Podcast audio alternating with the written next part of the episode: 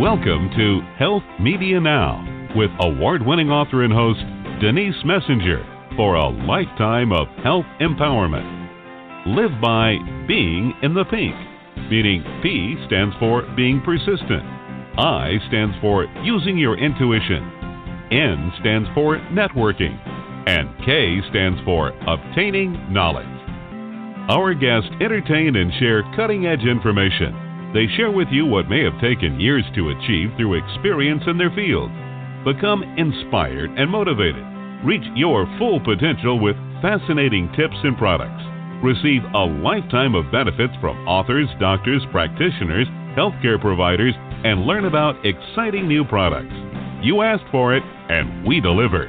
Now, here's your host, Denise Messenger.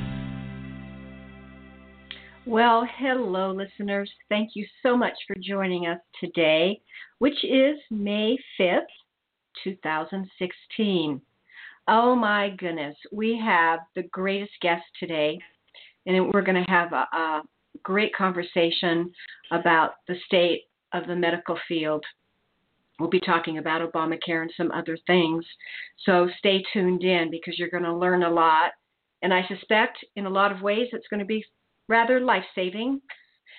Our special guest is Dr. Leah Curtin, and she's an internationally recognized nurse leader. She's a, a speaker and a consultant in the nursing field and a big advocate for the nursing profession, as well as the quality of patient care. She's the executive editor of the American Nurse Today and it's the official journal of the American Nurses Association, and a clinical professor of nursing at the University of Cincinnati College of Nursing and Health. She has authored over 360 articles, primarily published in peer reviewed journals, which, by the way, is very difficult to do. And she has over 450 editorials. I could go on and on. I think instead we'll bring the living legend in nursing onto our show now. Hello, uh, Dr. Curtin. Hi, how are you? I Great. tell you, it's wonderful that today is Cinco de Mayo, the Day of the Dead. Huh?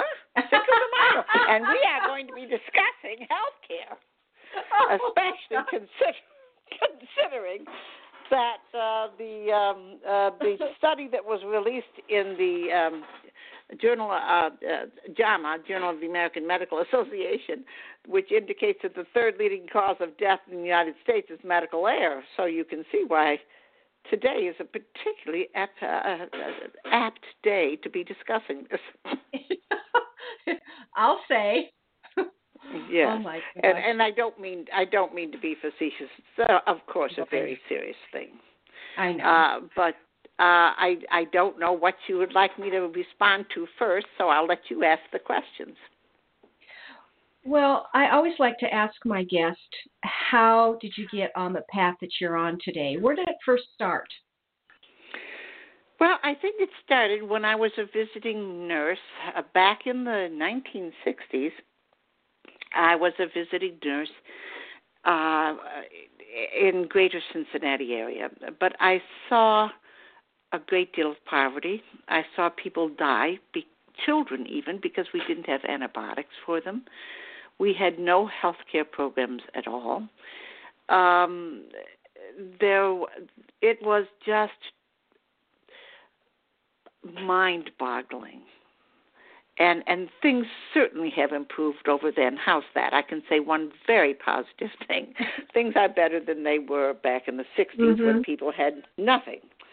Uh, But um, now uh, we are uh, facing a number of problems.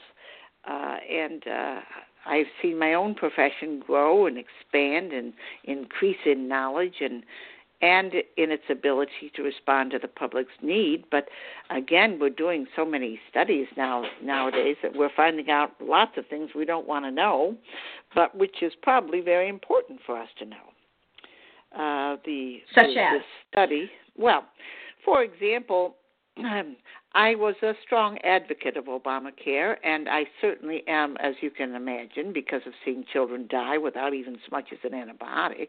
Why? I, I, I think we need to have health care available to all Americans.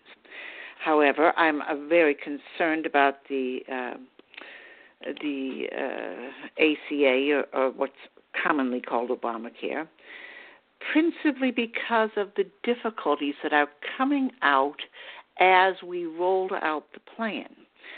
For example, uh, in the Obamacare plan, there is something called uh, the family glitch, which essentially means this. According to the law, employers who offer health insurance must offer health insurance that is affordable for their employees. Correct? Yes. Yes. But the problem is this it doesn't include the employee's family. Oh my goodness. Exactly. So that if, let us say, I'm your employee and you're offering me affordable health insurance, that's just fine. But I happen to have several children. What about them? Mm-hmm. Well, let's say if I'm employed by you and I'm not and I'm making enough money to live, but I I need help paying for my health insurance even though we've got Obamacare, which is essentially an organized form of uh, of uh, health care through health insurance agencies. Well, okay, maybe I can't afford it, and I might be eligible oh, for a deduction, but it would only count for me, not for my family.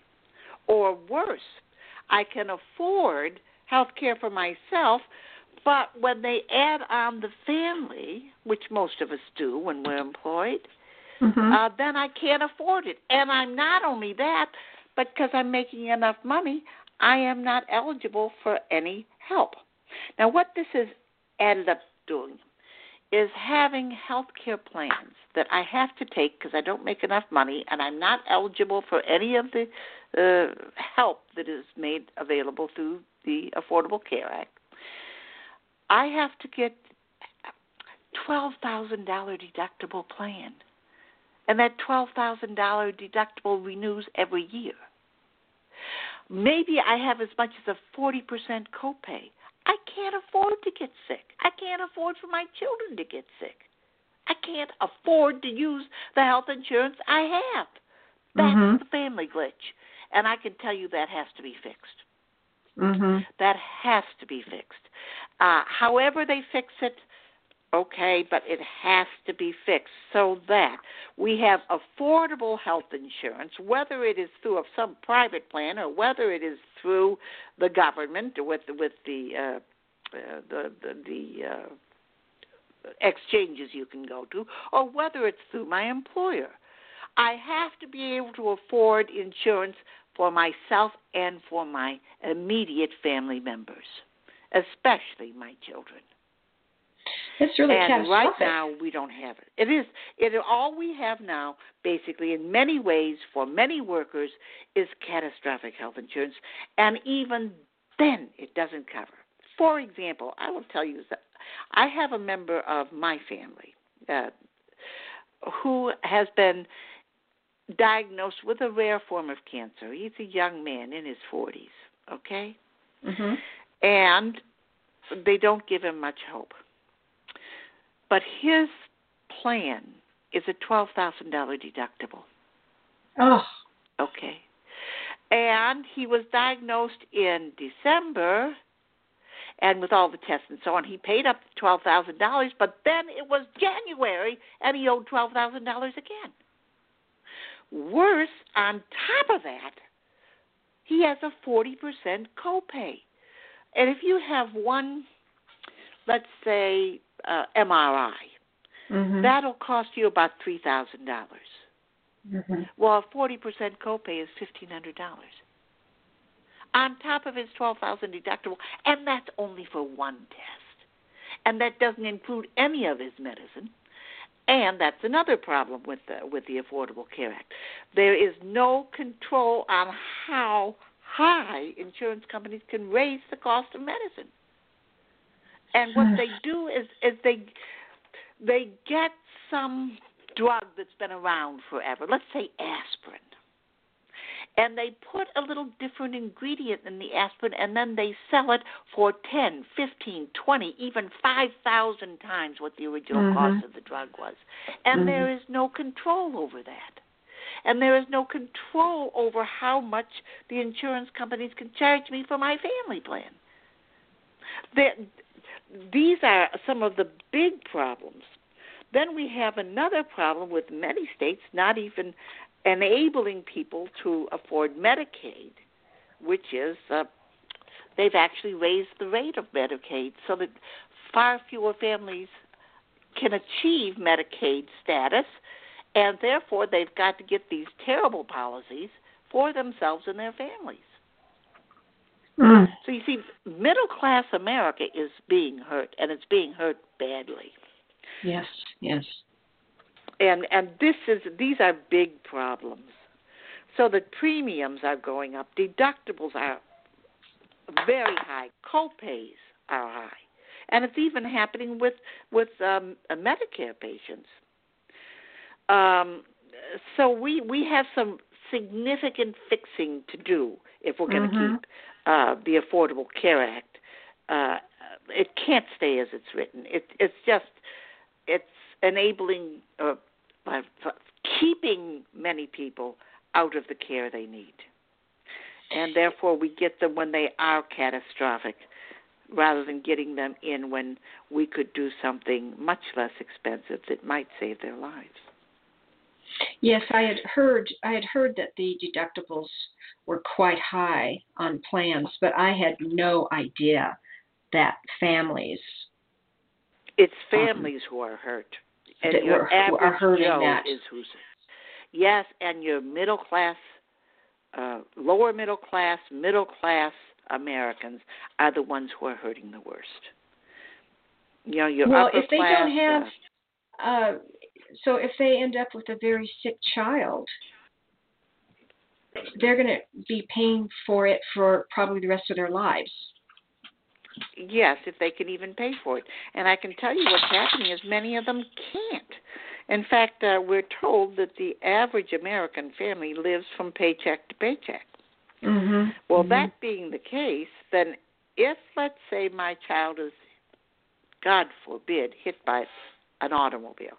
And they take him to the hospital and they they're saving his life and that's wonderful. But i don't i i don't have the twelve thousand dollars. I can't pay the deductible. I don't have it. It isn't that i wouldn't pay it. I'd pay anything to save my child but i don't have anything to pay with. And then what happens is the hospitals end up having to absorb those costs, which the people can't afford to pay. Mhm. Mhm. And so hospitals, many of them, uh, particularly public hospitals, are really hurting because they they have such uh, a high uh, amount of of uh, unpaid bills. Yeah. Mm-hmm. Unpaid collections, yeah. and um, so this is this is probably, in my opinion, the biggest mm-hmm. problem.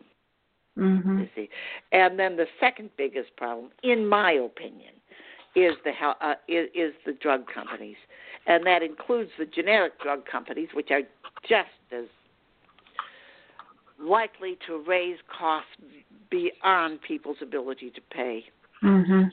uh, as uh, the uh, the ones that are not generic. At any rate, um, I'm not happy with where things are going in healthcare today. And then this study came out in the Journal of the American Medical Association, which said that the third leading cause of death in the United States are physicians, or pardon me, medicine. Mm-hmm, um, mm-hmm. And, and I heard on NPR a program today about this and uh, they had several doctors talking, and they were saying, "Well, physicians are making errors." Well, yes, physicians make errors. They're human beings; they make errors. Yes. But they are not making all these errors. Some of them Correct. are being made by nurses. Some of them are being made by pharmacists. Some of them are due to screwed up, overwhelmed caregivers who are given no more than a few minutes with every patient Mm-hmm. Um, some of them are due to infections in hospitals. And and um you know there's a lot of stuff going on today that you just for example you know that stuff that's supposed to sanitize your hands? Yes. Yeah well it doesn't sanitize them guess what it does? It smears the germs around. That's about all. You want to sanitize your hands? Wash them with soap and water. It's the best thing you can do and wash them for uh well we tell the children wash them for for as long as it takes you to sing "Happy Birthday to You" twice. Mm-hmm. mm-hmm. So you, uh, so in other words, you, you or you can sing the ABCs. Either way, you have to wash your hands, and then your hands are clean. But all this squirting, this stuff on your hands, I'm probably going to get sued. But I can't help it. All you're doing is smearing germs around. Mm. And uh, of course, we have people receiving many drugs and many times they don't need them. This is a, a very significant problem uh, of misdiagnosis and also of um, um, forgetfulness. In other words, here's another personal example. I have a friend who had to go in and have a pacemaker put in. Now, before she was on her pacemaker, she was taking uh, several drugs, very important drugs. Drugs to regulate her heartbeat. Amiodarone was the name of that drug. Uh, she was on Coumadin to keep her blood from clotting because it wasn't circulating effectively, and so on. Okay? They put the pacemaker in, which automatically means that the the the heartbeat is regular and normal, which means she doesn't need the amiodarone and she doesn't need the Coumadin. And guess who? Titus. Nobody discontinued those drugs, and therefore she she almost died. Do you see? Yeah. So it mm-hmm. not just the giving of wrong medications; it's the failing to, let's say, unprescribe or mm-hmm. discontinue the subscription to the drugs that people no longer need because we've done something else to take care of the problem. Mhm. Mm-hmm. So you you can see there are a number of problems, and then the problem of infections is absolutely terrible. I, I personally think that that is is probably, other than inappropriate drugs, uh, that that infections in hospitals are the number one cause of, of death in hospitals. I mean, other than your disease itself. But yes. uh, at least of the errors that I made, it's infections. The infection mm-hmm. problem in hospitals is significant. So I guess what I'd say is uh, be glad they're sending you home early these days. we used to keep people around forever. Now we send them home before the anesthesia's off their breath, and trust me, they're safer. So uh, what a state of affairs. Have, yeah, we have a significant state of affairs uh, in the U.S., and we have increasingly elderly population, which will make increasingly more demands uh, on on the uh, resources we do have. Um, so, I don't know what more to say. Should I shut up and let you ask me some questions? well, is there anything in Obamacare that's actually helped improve the health of Americans? It, it has made health care available to people who didn't have it and who couldn't afford it. Um, uh, the uh, the uh, unemployed, uh, children, uh, the children of uh, working Americans, um, poor, the poor, it has helped a great deal. Mm-hmm. It, it really has. It has made it has made health care available to them, uh, which they had they had nothing before. Uh, so that that is that is a great help, and it has oh, also good. enabled us to use some of our healthcare professionals to the uh, to the maximum of their ability. Uh, because we are starting outpatient clinics. We are incorporating nurse practitioners uh, with physicians uh, in a very collaborative arrangement, thus expanding the availability of health care. So there are some good things about it, uh, and and and the uh, there's also a requirement for transparency in the law, so that you can now go online and you can find out uh, how likely you are to die if you go to this hospital. you are you're able to find out who does the most heart problems, who takes care of strokes, who and who does the best at it. And and all of this is because of the Affordable Care Act and the the information that is collected. And so the government has made this uh, information available, and this information is extremely useful. What's your uh, opinion uh, of the, of the electric? What's your opinion of the electronic uh, files? The electronic health record. Mm-hmm. Well, I think this. I the think transition into that use, actually. If we use um, if if we use electronic methods uh, of ordering drugs, we could probably save a lot of lives. That's what I was thinking. In other words, uh, we can because it won't let physicians order things people are allergic to. Mm-hmm. mm-hmm. Uh, it, it won't. If there is an incompatibility uh, in the drugs the patient is getting, uh, the uh, the system itself won't allow that order to be filled unless unless the physician himself goes in and overrides it. Oh, that's um, great. Uh, not only that, you can actually read uh, the prescription the physician has uh, or, ordered, so you know what what it is the patient's supposed to get.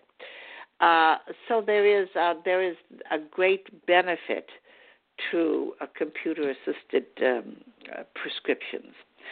Um, I have some problems with the health information systems in general because they make it very hard to find information uh, on the patient's chart. That doesn't mean it's impossible. You can find it, but you really have to look. So that doing chart audits is very difficult, and if you can't do chart audits, it's very hard to know uh, if your institution is fulfilling its obligations. Really so, so I have good and bad things to say about it, but mostly good.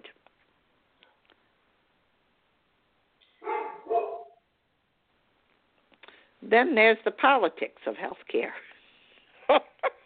oh, Which is uh, getting particularly interesting. So we'll have to deal with that as it comes along. Uh, but uh, the Bipartisan Center for a Responsible Federal Budget I put out a review of what uh, Mrs. Clinton is proposing if she is elected. Uh, of course, understand all a president can do is propose. It's Congress who is going to pass it or not, as the case may be. That's very true. Uh, true, so that you can promise away, but you don't have to. You don't have to deal with it. You can just say, "Well, it's Congress's fault if nothing happens." But one of the things they want to do is repeal the quote Cadillac tax on high cost health care plans, um, which uh, mm, uh, there's a 40% excise tax on high cost health plans today. You know, fancy ones, the top of That's the tree. That's a lot. That is a big tax. That's a big tax, uh, and it raises about a hundred billion dollars um, uh, that is put toward uh, making health care affordable mm. through the Affordable Care Act. Uh, she would also like to expand the Affordable Care Act uh, by about 300 billion um, uh, to reach more uninsured and to establish a refundable tax credit to cover out-of-pocket health care costs for some people. Mm. She'd also like to reduce prescription drug costs by allowing for a public option. Um, what I think about that is this that's fine. It's certainly fine to give people a public option. Uh, the more options people have, if they know how to use them, the better. But but the, difficulty is we really need to slap some, uh, in my opinion, uh, some ceilings on how much uh, uh, drug companies can charge for their drugs. Yes. And yes. and I know that that is a, a very controversial position to take, but I think it's it has to be done. There's absolutely no reason in the world why Americans should be paying two, three, four, five, five times, ten times the amount that a drug costs in Canada, made by the same company in the same package. There's no excuse for this. There's, I'm sorry, there's no excuse for it. Uh, it's the same in Mexico. You can get it even cheaper down there. Of course, mm-hmm. it's against the law to get them because, after all, it's written in Spanish and we may not understand it. ah. Uh, but you know, in all honesty, we need to do something about the fact that healthcare does not respond the same way an open market responds. Because if you have to take your heart pills, you have to take them or you'll die. Mm-hmm. So I got a choice. I either pay the jacked up price here, or I disobey the law and sneak up to Canada and get their cheap drug, or I die. Not this good alternatives. It's, it's not good alternative. We have to develop a way of controlling just how high uh, drug companies can go in their charges to people. So I, I think that that's good, but you have to get pretty tough. And that, and of course, very few people know that in Medicare, Part D, part of the legislation, and this passed under Mr. Bush, the second Mr. Bush, mm-hmm. who was president then, uh, and uh, he created Part D Medicare, or at least he supported it, uh, which essentially makes um, uh, covers some of the cost of drugs for people on Medi- uh, on Medicare. The problem is that in the law, it forbids Medicare, which is the largest health insurance in the United States of America, covering more people than anybody. Okay, mm-hmm. and um, the the law forbids them to bargain to get the price lower. They have to pay Why? full retail because Why? that's what the law requires of them. Why? Because probably some pretty smart uh, uh, people lobbied Congress and Yes. and uh, didn't That's allow right. that to happen. That's And right. so, uh, where let's say United Healthcare can go out and bargain, and it can for its um, for its customers, um, Medicare can't. Medicare has to pay full freight.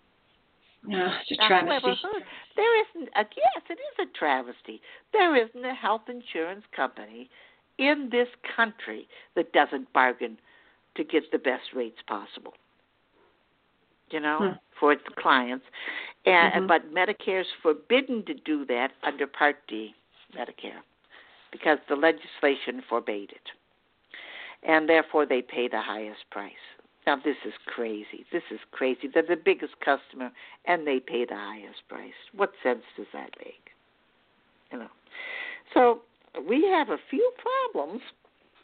We do. I, I wanted to get into um, nursing. I'm Okay. curious. I'm curious how it has changed over the years, um, particularly in the hospital environment. Well, nursing has changed so much; it's almost hard to to squeak it into one program.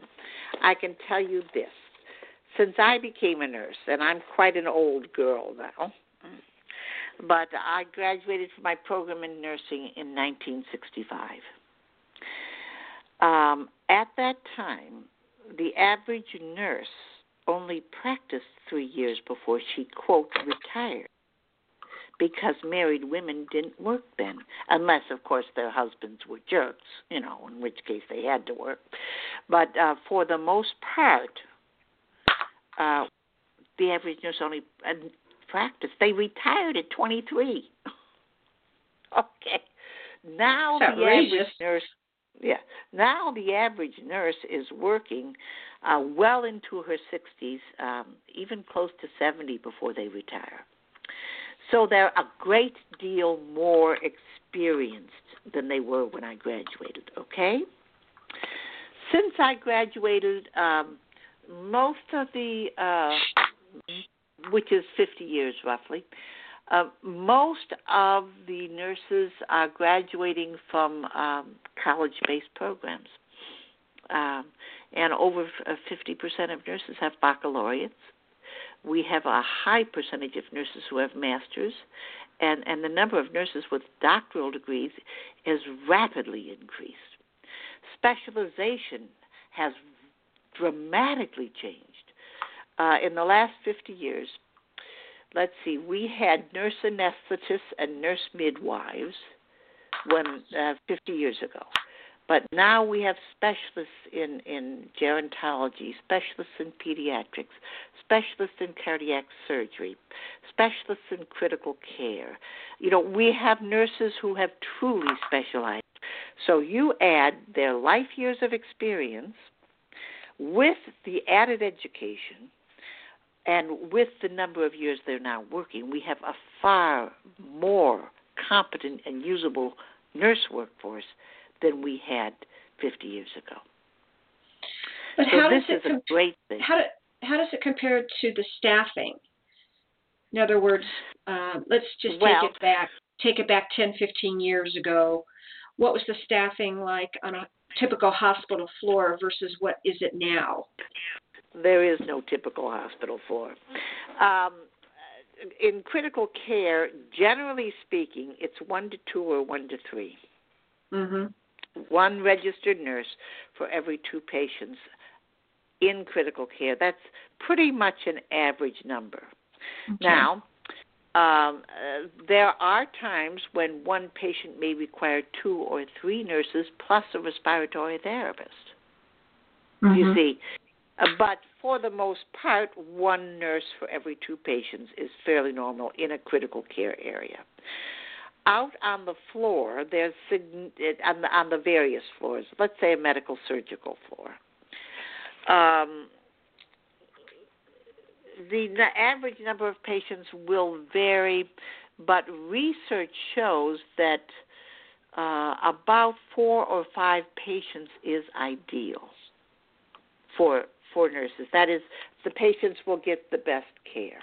Mm-hmm. Now, um, when I graduated, there was let's say one RN for every 50 patients. uh, the uh, who's to say what the best staffing was, but um, for sure, if you have more than five patients per nurse, there's a significant increase in risk for the patients mm-hmm. a risk that an error will be made, uh, a risk that someone won't observe a, a, change in health status that should be reported and, and dealt with immediately. Um, there are significant risks as the number of patients per nurse goes up. And all hospitals and are different. And many hospitals are different. Um, there, there is some legislation now, particularly in California, which legislates the number of nurses, but uh, and that's fine. But but understand that nurses also need other people. Yes. For example, we need to have respiratory therapists. We need to have physical therapists. Mm-hmm. We need to have people who are specializing in certain areas to assist with the patient who need that kind of care. We, also need to have uh, people who can deliver patients to other units or wards or for uh, or for specialized tests that, that has to be done off the unit. Otherwise, you're taking that nurse away from her other four patients or her other three patients. Do you see? So we need to have our ancillary caregivers. We need people who deliver trays. We need people who clean floors. We need pe- we need people mm-hmm. who do take, other things. To take the temperatures. Well, Yes, uh, if we can. It doesn't matter if I take a temperature, that's at least a clinical activity. But True. to have me running off the floor to pick up something and carry it back up to the floor, that's crazy. Mm-hmm. You've Mhm. taken me away from all of my patients then. Mm-hmm. Do you see? So that we do need patient, patients, we need caregivers. Uh, there are also certain things that, if they're done by people who are very experienced, are more useful.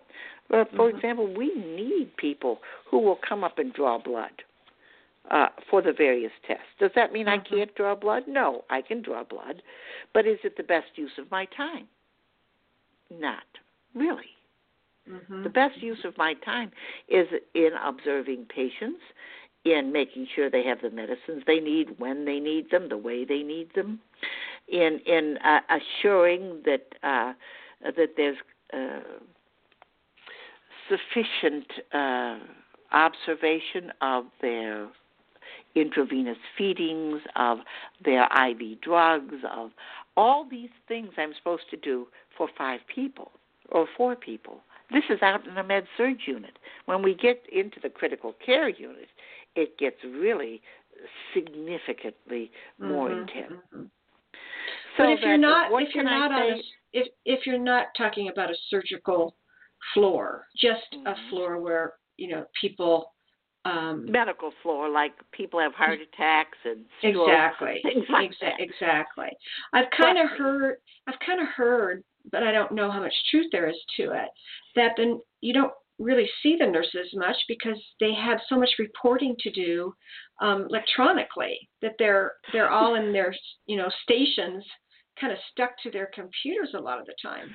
Well, actually, right now, there are any number of hospitals that are using smartphones to communicate with the nurses and for the nurses to communicate back to the chart like or to the physician to let them know what's going on.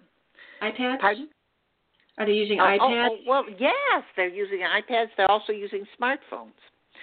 No uh, so that this, yeah, that that they have to have very uh, significant uh, protections in place because, of course, they're transmitting uh, very private information about patients.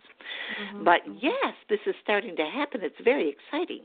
Oh. Um, uh, all of my career, the amount of time nurses have had to spend documenting things is just overwhelming.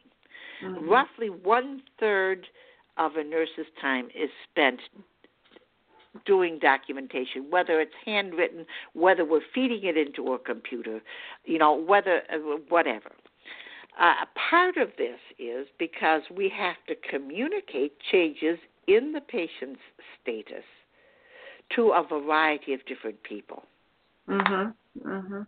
but specifically to physicians or to nurse practitioners or to physician assistants or to a respiratory therapist or you know or to um, OR or wherever we, we're communicating to. And then we have to be sure all of that's in the patient's chart. See, so that everybody can find out who was told what and when they were told and what was done about it. And all of that has to be documented. And for the most part, most of this falls to nurses. Mm. Now, I think with the advent of the smartphone, if we can find a way to use it, do you realize we could talk to the computer and the computer could write all this down for us? Mhm. Mhm. Think how much time we'd save. Now, Mhm. there are programs that are in surgery right now where a surgeon can go ahead and document by talking to the computer as he does the surgery. Oh my gosh. Yes, isn't that wonderful? That is. Some of the things that that are available technologically are just grand. There are other things that need improvement. There's but there is a lot going on. And don't forget we have a lot more patients and we have a Uh-huh. lot more personnel than we had even 10 or 15 years ago. Mhm. Because there's a lot of specialty. Yes, and don't forget our hospitals, because we are discharging people to homes so quickly. are rapidly becoming regional intensive care centers. Mm. Whereas the the old hospital where you go for a rest, trust me, you don't want to go to a hospital for a rest anymore. you won't get any rest. You'll be lucky if you get any sleep. They they're always poking and prodding and looking in your various orifices and doing all kinds of things to you, so that it's very hard to get any rest at all in a hospital. And yeah. um, but um, but because the patients come in and out so fast, that alone increases the intensity. Well, and is it now, true? Is now it true that also, is it true with Obamacare that they have made hospitals um, basically legally responsible for patients that um, might return due to oh, not that uh, receiving before sufficient care? Uh, yes, uh, if a patient is readmitted for the same problem within a, a 48 hour, 72 hour, whatever period after discharge, the hospital gets paid nothing for the care of the patient. But that has been true for at least 15 years. That's not oh, that's that not was Obamacare. new. Oh, now that's not new, but it but it certainly is true. Okay.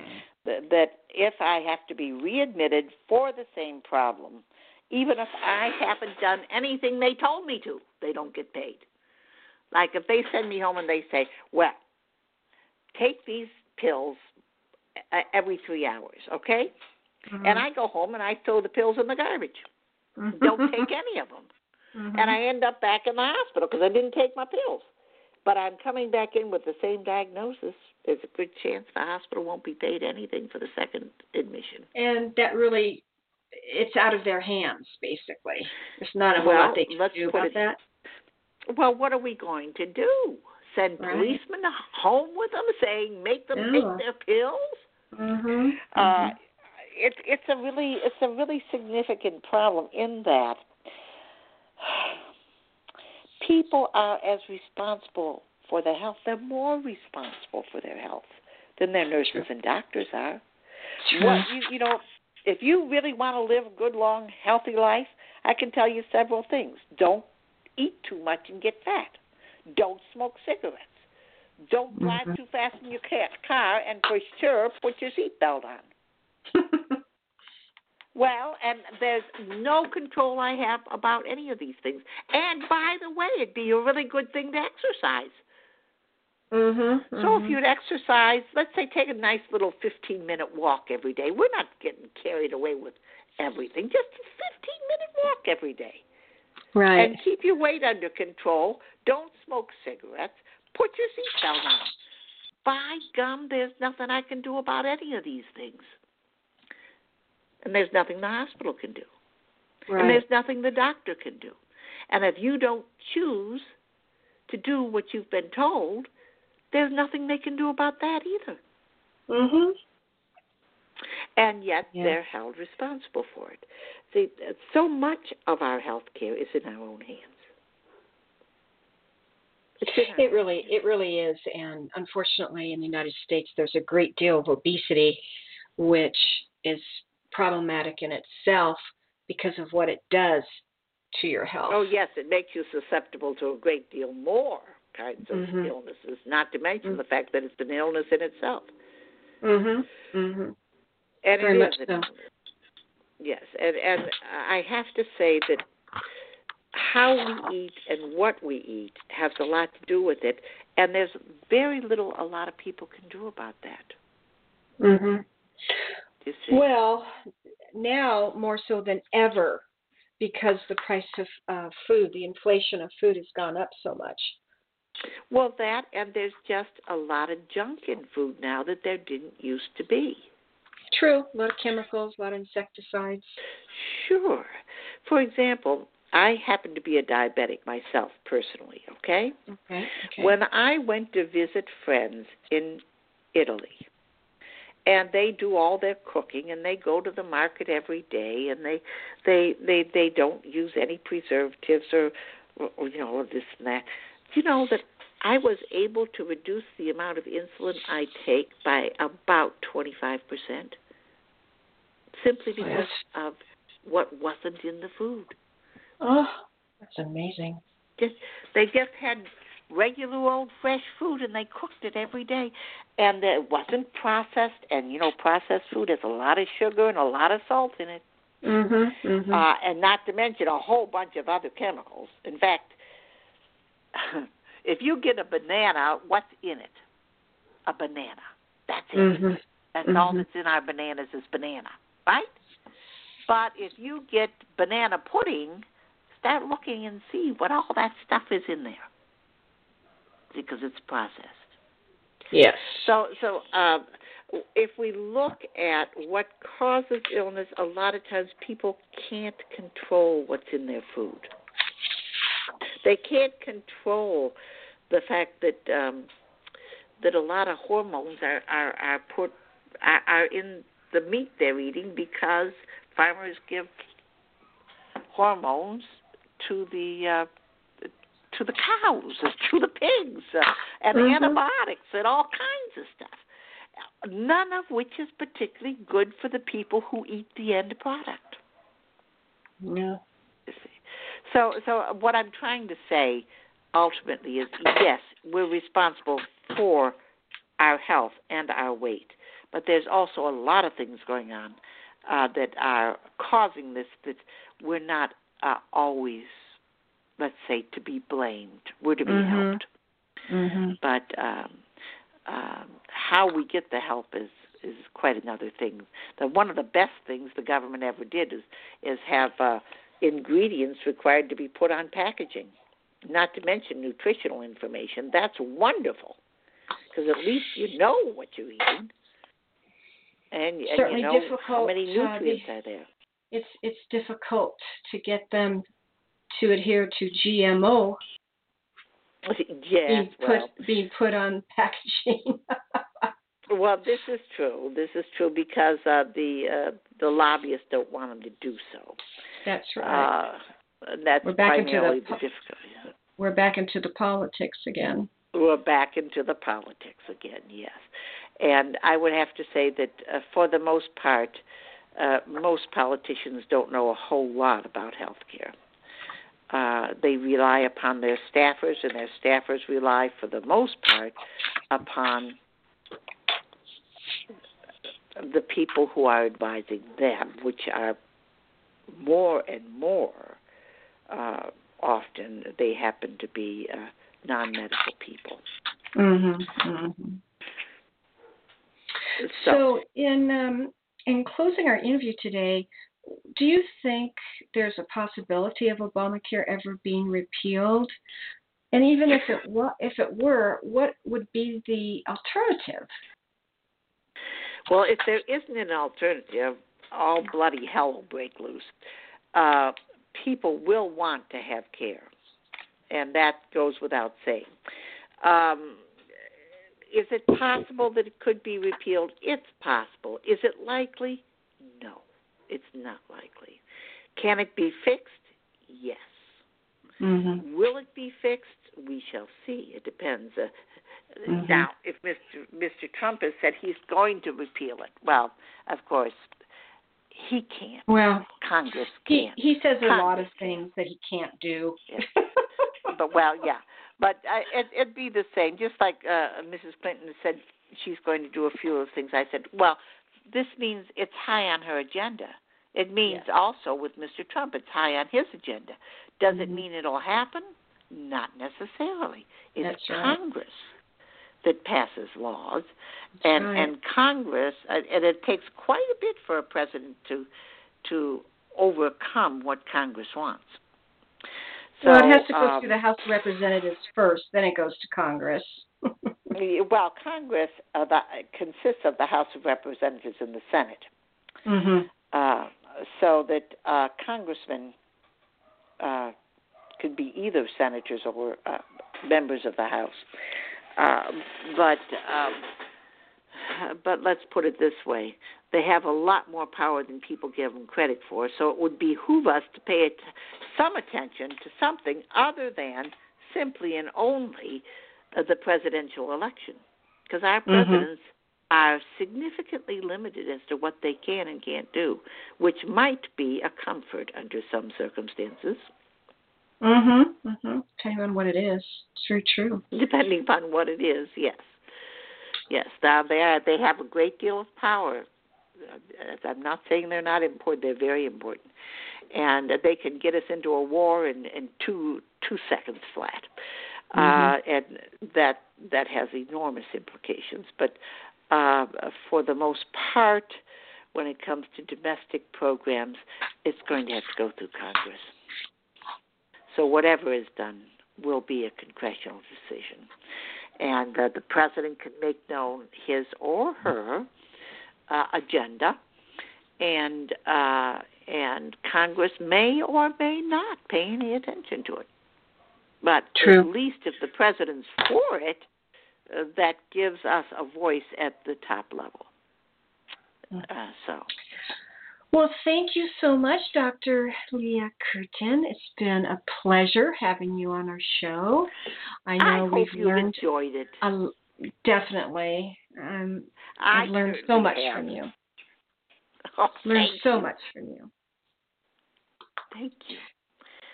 And may I say goodbye to all your listeners? Absolutely. Then I shall say goodbye and good health.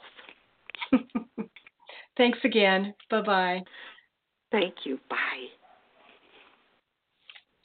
All right, listeners, that um, concludes our show for today. And please join us again next Thursday for another informative show. Bye bye.